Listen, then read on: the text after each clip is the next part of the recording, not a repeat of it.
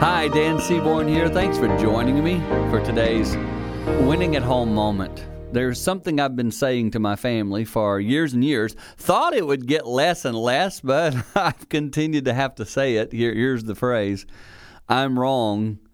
I'm sorry. Somebody today needs to hear that because too often we put the blame, we pass the blame, we throw the blame onto someone else, and many times it's us. When I say, hey, I'm wrong, I'm sorry, it makes a big difference. And here's the key don't say, I'm wrong and I'm sorry, but, or I'm wrong and I'm sorry, and you should be too. Just, just leave those secondary phrases off. Stick with, I'm wrong and I'm sorry. What could that do today to bring healing in your home, in your relationships? Consider saying those words and watch the difference it can make. That's a tip that will help you win at home.